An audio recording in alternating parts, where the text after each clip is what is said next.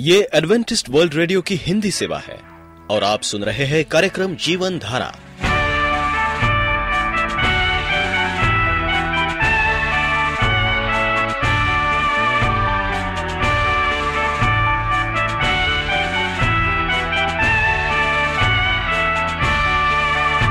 कार्यक्रम जीवन धारा सुनने वालों को मैं स्मिता और मैं अमित हमारा प्यार भरा नमस्कार। एडवेंटिस्ट वर्ल्ड रेडियो की हिंदी सेवा में हम आपका स्वागत करते हैं।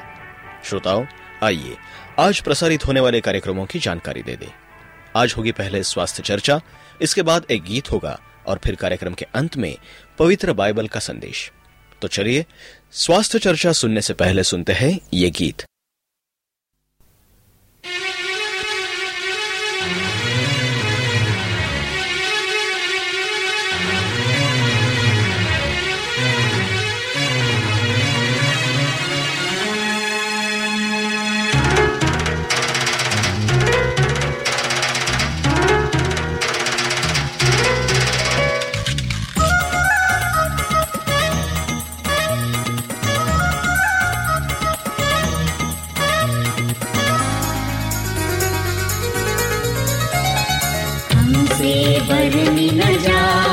मसीह तुम्हारी महिमा हमसे बरनी न जाए, मसीह तुम्हारी महिमा हमसे बरनी न जाए।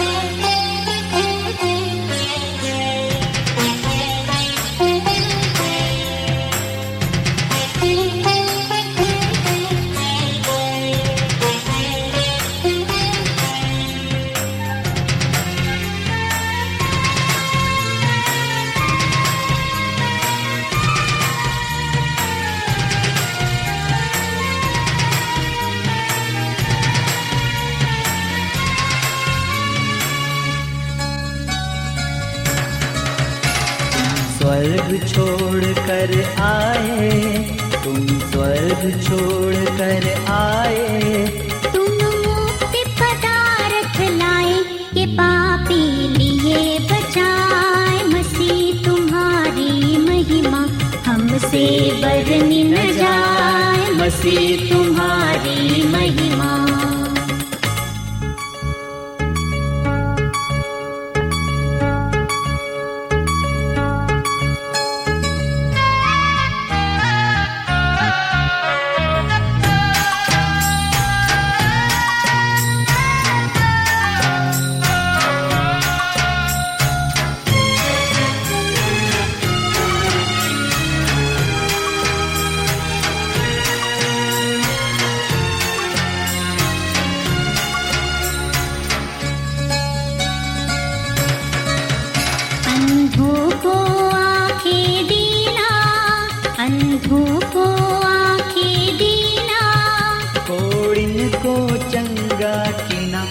मुर्दे दिए जला मसीह तुम्हारी महिमा हमसे बरनी न जाए, मसीह तुम्हारी महिमा।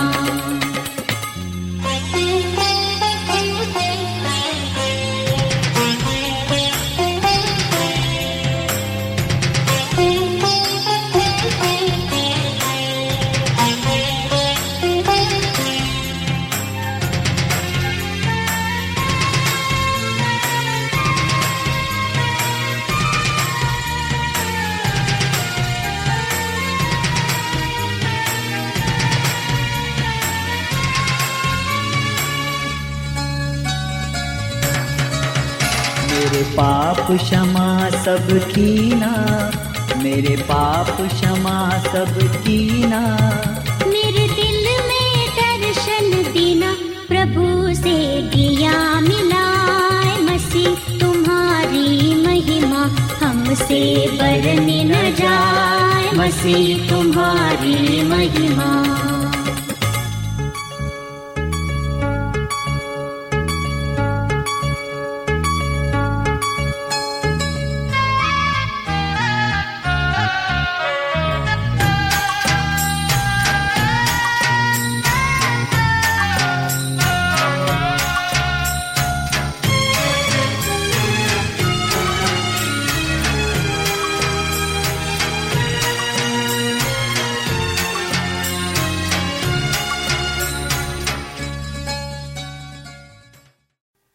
टेलीविज़न बनाम आपकी आंखें।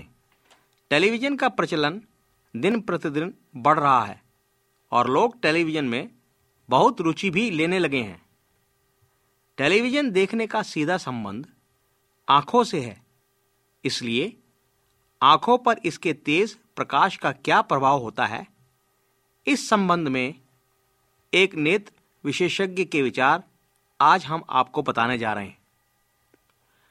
हर उम्र के बच्चे टेलीविज़न देखने से बहुत अधिक प्रभावित होते हैं।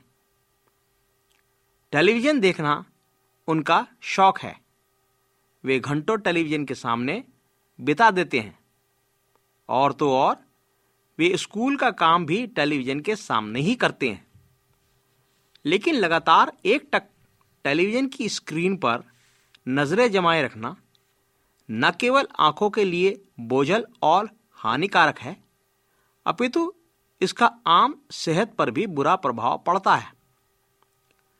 बचपन में शरीर का विकास होता है और इसी प्रकार आँखों में परिवर्तन और विकास भी एक अनिवार्य प्रक्रिया है। जिस प्रकार बच्चों को आराम के बिना लगातार काम नहीं करना चाहिए, उसी प्रकार जो काम वे आँखों से लेते हैं वह भी सीमित ही होना चाहिए। इसलिए टेलीविज़न को विराम देकर ही देखना बहुत ज़रूरी होता है। वे लोग जिनमें थोड़ा सा भी भैंगापन हो, उनमें टेलीविज़न देखने के कारण जल्दी ही पूरा भैंगापन आ जाने की आशंका रहती है। इस तरह के लोगों को सिरदर्द और आँखों की लाली की अक्सर शिकायत रहती है।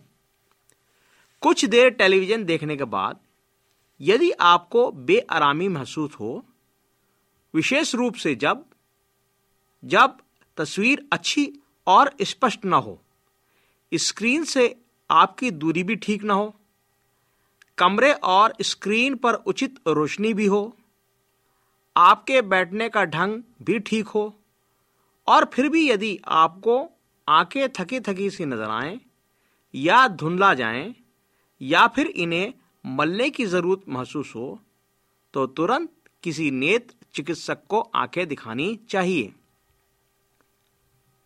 काला मोतिया और टेलीविज़न।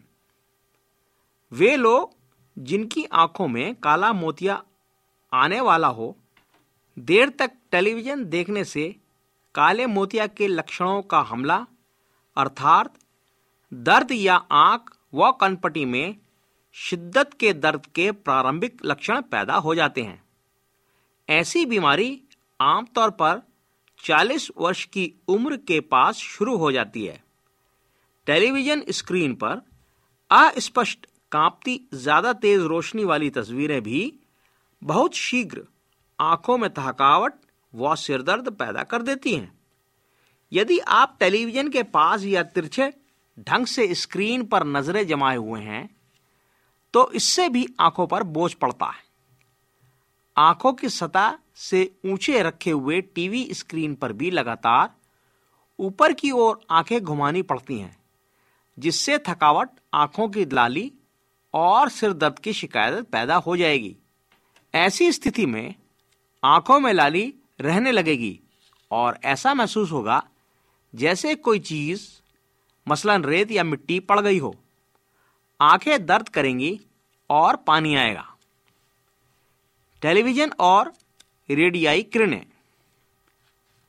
टेलीविज़न से रेडियाई किरणें निकलती हैं, जो सादा सेट में कुछ कम और रंगीन टीवी में अपेक्षाकृत अधिक निकलती हैं। इन किरणों की अधिकता के कारण त्वचा का कैंसर होते देखा गया है। यह भी यदि सेट से कम से कम आठ फुट से ज़्यादा की दूरी पर बैठा जाए, तो इन विकिरणों का खतरा बहुत कम हो जाता है।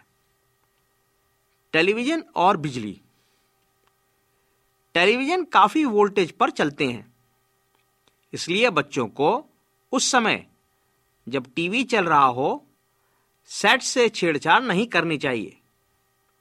न ही ऑन हालत में इसके पीछे के हिस्सों या एंटीना आदि को ठीक करने की कोशिश करनी चाहिए।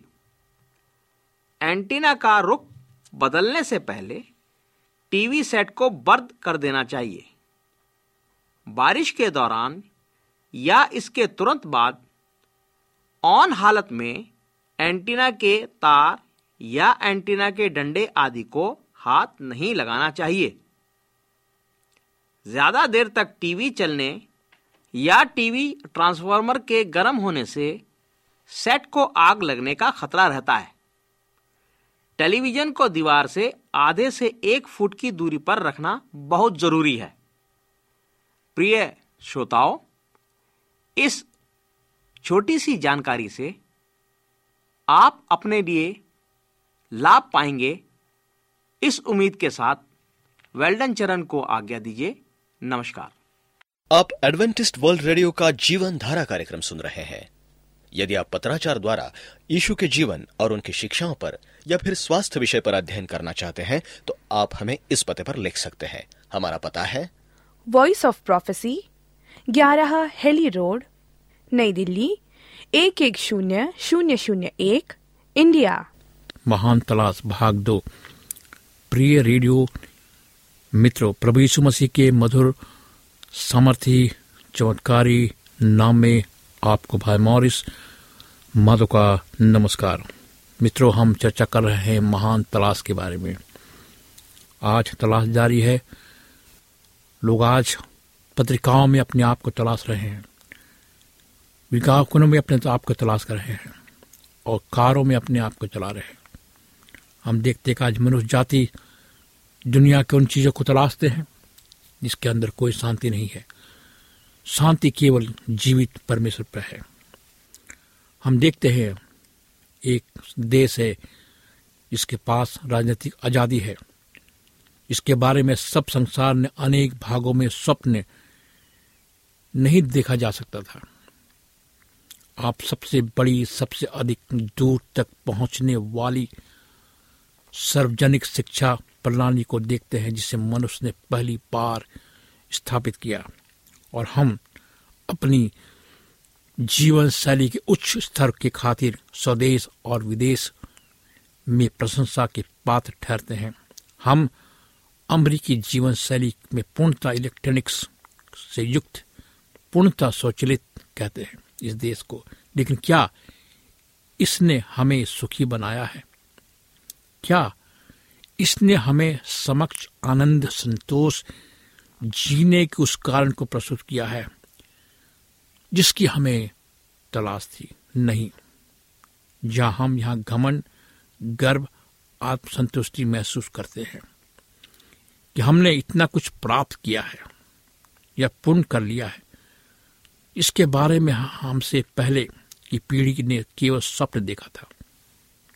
हम उस स्थान पर खड़े हैं जहां आज हम गिरने वाले हैं जब हम अपने समुद्र यात्राओं को महीनों के बजाय घंटों में तय कर लेते हैं, जब हम ऐसी अद्भुत औषधियों का उत्पादन करते हैं जो मनुष्य की सबसे सुंदर वस्तु है, एक ऐसी वस्तु जिसे हम औषधि कहते हैं। आज भयंकर से भयंकर बीमारी को दूर करने वाले औषधि हम बना रहे हैं। हमारे वैज्ञानिक इस पर पड़े हुए हैं। जब हम ऐसी इमारतों का निर्माण करते हैं या इमारतों में को खड़ी करते हैं जो एक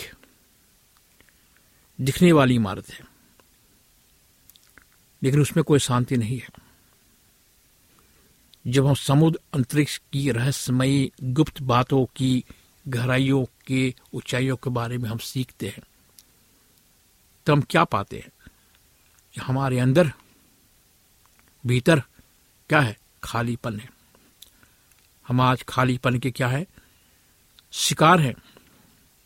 और एक खालीपन हमें एक दिन मार देगा। ये खालीपन हमें एक दिन बर्बाद कर देगा। आइए हम सोचें हमारे जीवन के बारे में कि हम अपने अंदर से कितने खाली हैं। हमारा ये निर्जीव जीवन, हमारा ये बेकार का जीवन परमेश्वर के हाथ में है।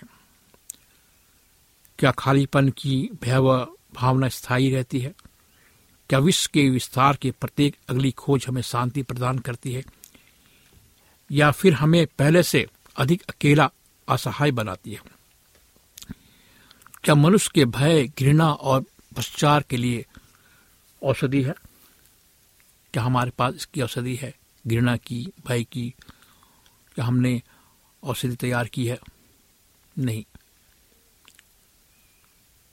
विज्ञान का प्रलोभन, हम इस बात से इनकार नहीं कर सकते कि विज्ञान ने मनुष्य को वे अनेक चीजें प्रदान की है जिसके बारे में वो सोचता था कि उन्हें जिन्हें वो चाहता था, परंतु इसी तरह विज्ञान ने अब हमारे लिए एक ऐसा भयानक वरदान प्रदान किया है जिसे मानवता ने इससे पहले कभी प्राप्त नहीं किया था।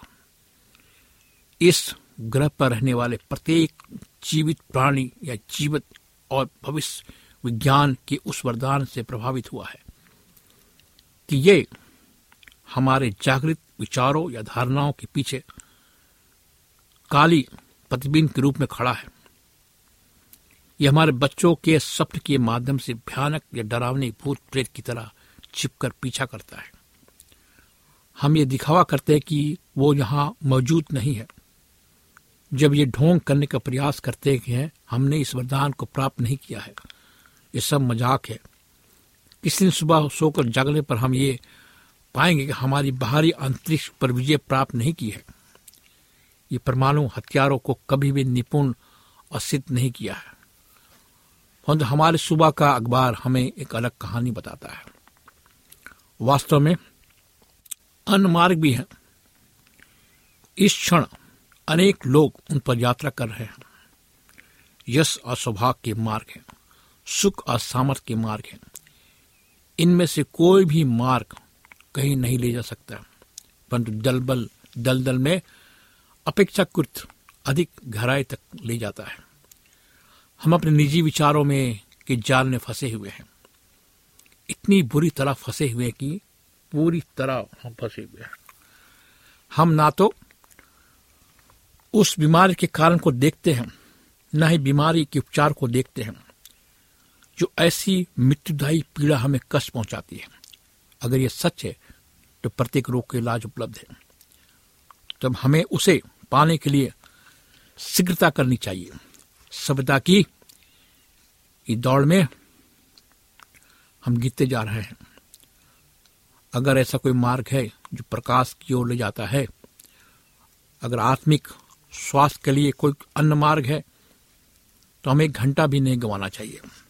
हाँ मेरे मित्रों, संकट के इस समय अनेक लोग गोता लगा रहे हैं, ये पता लगा रहे हैं कि उनके प्रयास उन्हें गड्ढे की ऊपर की ओर ले जाने में के बजाय अधिक नीचे ले जा रहे हैं।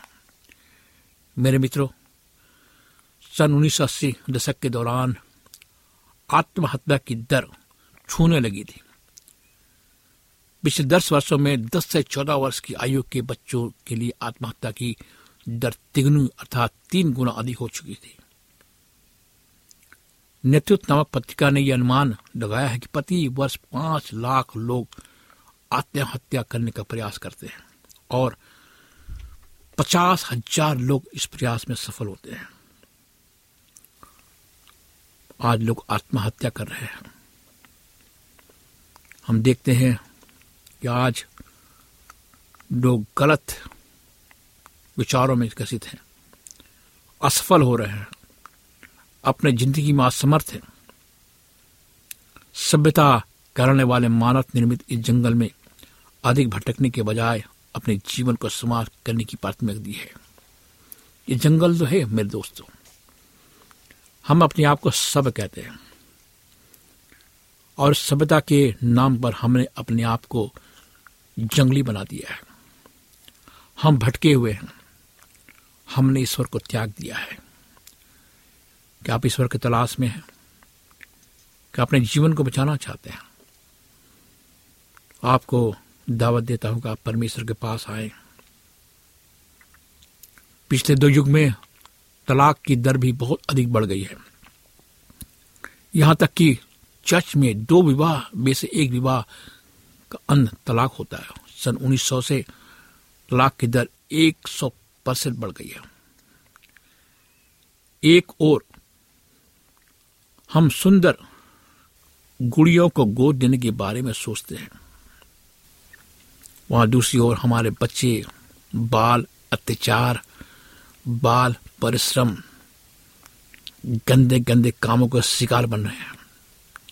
क्यों क्यों बन रहे हैं? जबकि हम सब हैं, शिक्षित हैं, हमारे अंदर शिक्षा की कोई कमी नहीं है। लेकिन क्या कारण है कि हम ऐसे ऐसे गंदे कामों में फंसे हुए हैं जिसके बारे में हम सोच नहीं सकते हैं? हम देखते हैं कि हम गर्भपात की मांग, वीर्य बैंक इत्यादि के बारे में सुनते हैं। हमारे परिवार के अनेक प्रकार के अत्याचारों से संबंधित पहले हम देखते हैं कि हमारा परिवार अत्याचारों से घिरा हुआ है। आज घरों में पति पत्नी अपने विचारों से समझौता नहीं करते हैं और उनके घरों में तरह तरह की समस्याएं आज फैली हुई है। इसलिए आप पूछते हैं, हम कहाँ हैं, हम अभी कहाँ हैं, हम कहाँ जा रहे हैं। मैं आपको बताना चाहता हूँ कि हम कहाँ हैं, हम क्या हैं। मेरे मित्रों, हम खाली लोगों का एक राष्ट्र है, खाली लोगों की एक जाति है। हमारे मस्तिष्क ज्ञान में लबालब भरे हुए है, लेकिन हमारे आत्माओं के भीतर एक आत्मिक खालीपन है। हमने अतीत में इस बात की शिकायत की थी। इस देश की युवा पीढ़ी ने अपनी तलाश, अपने आत्मबल, काम करने की तत्परता, आगे बढ़ने की इच्छा को खो दिया है। मैं माता पिता लोगों को प्रतिदिन ये कहते हुए सुनता हूं कि वे इस बात को समझने में असमर्थ है कि उस उनके बच्चे क्यों काम करना नहीं चाहते हैं। वे क्यों सिर्फ ये चाहते हैं कि सब कुछ उन्हें सौंप दिया जाए। माता पिता इस बात को महसूस नहीं करते हैं कि उनके शिक्षित बच्चे, जिनका सावधानी पूर्वक उन्होंने पालन पोषण किया है, वास्तव में अंदर से क्या है, खाली है, रिक्त है, खालीपन की वे शिकार है। ये उस आत्मा से भरपूर नहीं है जो कार्य को आनंद बनाता है। वे उस दृढ़ निश्चय से भरपूर नहीं है जो उन्हें सुख की ओर अग्रसर करता है। वे इतने अधिक खाली क्यों हैं?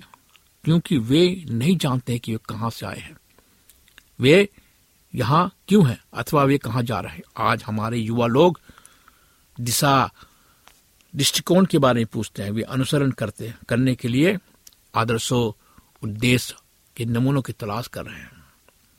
वे नए एवं सुंदर स्वचालित यंत्रों के तार की तरह हैं। वे सभी बातें विस्तार पूर्वक जानते हैं, परंतु उनकी टंकी में पेट्रोल नहीं है। उनकी बाहरी रूप तो सुंदर और अच्छा, लेकिन उनके भीतर ऐसी कोई चीज नहीं है जो उन्हें शक्ति या सामर्थ्य प्रदान कर सके। अतः वे सिर्फ बैठते हैं, उकताने से निकम्मे बन जाते हैं। मेरे दोस्तों, हम देखते हैं कि हमारे समाज में आज इतनी ज्यादा समस्याएं हैं। लोग आज बड़ी संख्या में नकली मनोरंजन में व्यस्त हैं। नकली मनोरंजन का मतलब जो लोग टीवी देख रहे हैं आज घरों में बैठकर, उसमें क्या परोसा जाता है, वे टीवी में क्या देखते हैं। वे टीवी में देखते हैं कि सब नकली मनोरंजन, और वो उसके दिमाग में घुसता है। लोग इतने अधिक रिक्त हो, हो गए हैं, यानी खाली हो गए हैं कि वे खुद अपना मनोरंजन करने में असमर्थ है। उन्हें अपना मनोरंजन करने, खुद को हंसाने, कुछ मिनट के लिए जोश से भरने, खुश करने, आराम देने के लिए अकेलेपन, भटकने की, डरावनी, भयभीत करने वाली खालीपन की भावना से बचने की कोशिश करने के लिए उन्हें क्या करना चाहिए, कीमत चुकानी पड़ती है, अर्थात पैसा खर्चा करना पड़ता है। पैसा खर्चा वो कैसे करते हैं? वे क्लबों में जाते हैं। आजकल बड़े बड़े शहरों में नाइट क्लब है, बड़े बड़े शहरों में बहुत से क्लबें हैं। वे सिनेमा देखने जाते हैं, घूमने जाते हैं, पैसा खर्चा करते हैं। इसका मतलब है कि वे पैसा के माध्यम से खुशी के तलाश में है। पैसा के माध्यम से वो खुशी को खरीदना चाहते हैं, लेकिन सच्ची खुशी कौन दे सकता है? सच्ची खुशी केवल जीवित परमेश्वर प्रभु यीशु मसीह दे सकते हैं। जीवित खुशी, जीवित शांति, की वो शांति का क्या है? राजकुमार है, वो शांति देने दुनिया में आया। मेरे दोस्तों, मेरे मित्रों, मेरे जवानों, जो खुशी प्रभु यीशु मसीह देगा दुनिया नहीं दे सकती। प्रभु यीशु मसीह खुद कहते हैं कि दुनिया तुम्हें शांति नहीं दे सकती, केवल मैं तुम्हें शांति दे सकता हूँ। केवल जीवित परमेश्वर ही हमें शांति दे सकता है। इसके बारे में आज आप गंभीरता से सोचें कि आपको शांति कौन दे सकता है। क्या आप शांति की तलाश में हैं? क्या आप परमेश्वर से मेल करना चाहते हैं? परमेश्वर खोजना चाहते हैं? अगर आप परमेश्वर को पूरे मन से खोजिएगा तो परमेश्वर आपको मिलेगा। आइए हम अपनी आंखों को बंद करेंगे, परमेश्वर से प्रार्थना करेंगे। महान जीवित पिता परमेश्वर, हम आज प्रभु तेरे पास आते हैं अपने सुनने वाले लोगों के लिए, जवानों के लिए, युवाओं के लिए जो आज कार्यक्रम को सुन रहे हैं। प्रभु तू उनसे बातें कर, उन्हें शांति दे जो शांति दुनिया नहीं दे सकती। प्रभु तू उनके साथ हो, शांति का राजकुमार है। उन्हें इस कार्यक्रम के माध्यम से बता कि यीशु मसीह उनसे प्यार करता है, यीशु मसीह उनकी दुनिया को सुधार सकता है, उनके जीवन को सुधार सकता है, उनकी कमियों को पूरा कर सकता है। हम उनके जीवन को प्रभु तेरे सुरक्षित हाथों में सौंपते हैं। इस प्रार्थना को प्रभु यीशु मसीह के नाम से मांगते हैं, सुन ग्रहण कर, आमीन। मित्रों, क्या आप चाहते हैं कि मैं आपके लिए प्रार्थना करूं? मैं जवानों से बात करूं जो आज इस कार्यक्रम को वो सुन रहे हैं। मुझे आशा है कि परमेश्वर आपसे बात कर रहा है इस कार्यक्रम के द्वारा। आप मुझे फोन करें, मैं आपके लिए प्रार्थना करूंगा, आप मुझसे बातें करें। मेरा फोन नंबर लिखें, मेरा फोन नंबर नौ छः आठ नौ दो तीन एक सात शून्य दो नौ छः आठ नौ दो तीन एक सात शून्य दो। मेरा आईडी नंबर है, मेरी ईमेल आईडी है Morris ji mail dot com, Morris M O R R I S A W R at ji mail dot com. इस कार्यक्रम को सुनने के लिए आपका धन्यवाद। परमेश्वर आपको आशीष दे।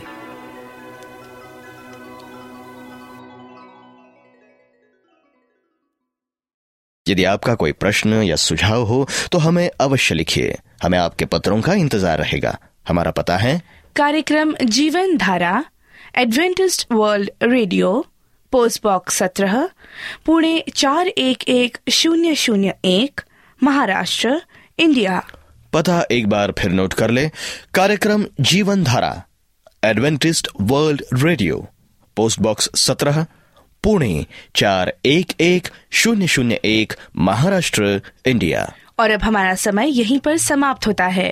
इसी समय इसी मीटर बैंड पर आपसे फिर भेंट होगी। तब तक के लिए मैं स्मिता और मैं अमित, हमें आज्ञा दीजिए। प्रभु आपको आशीष दे।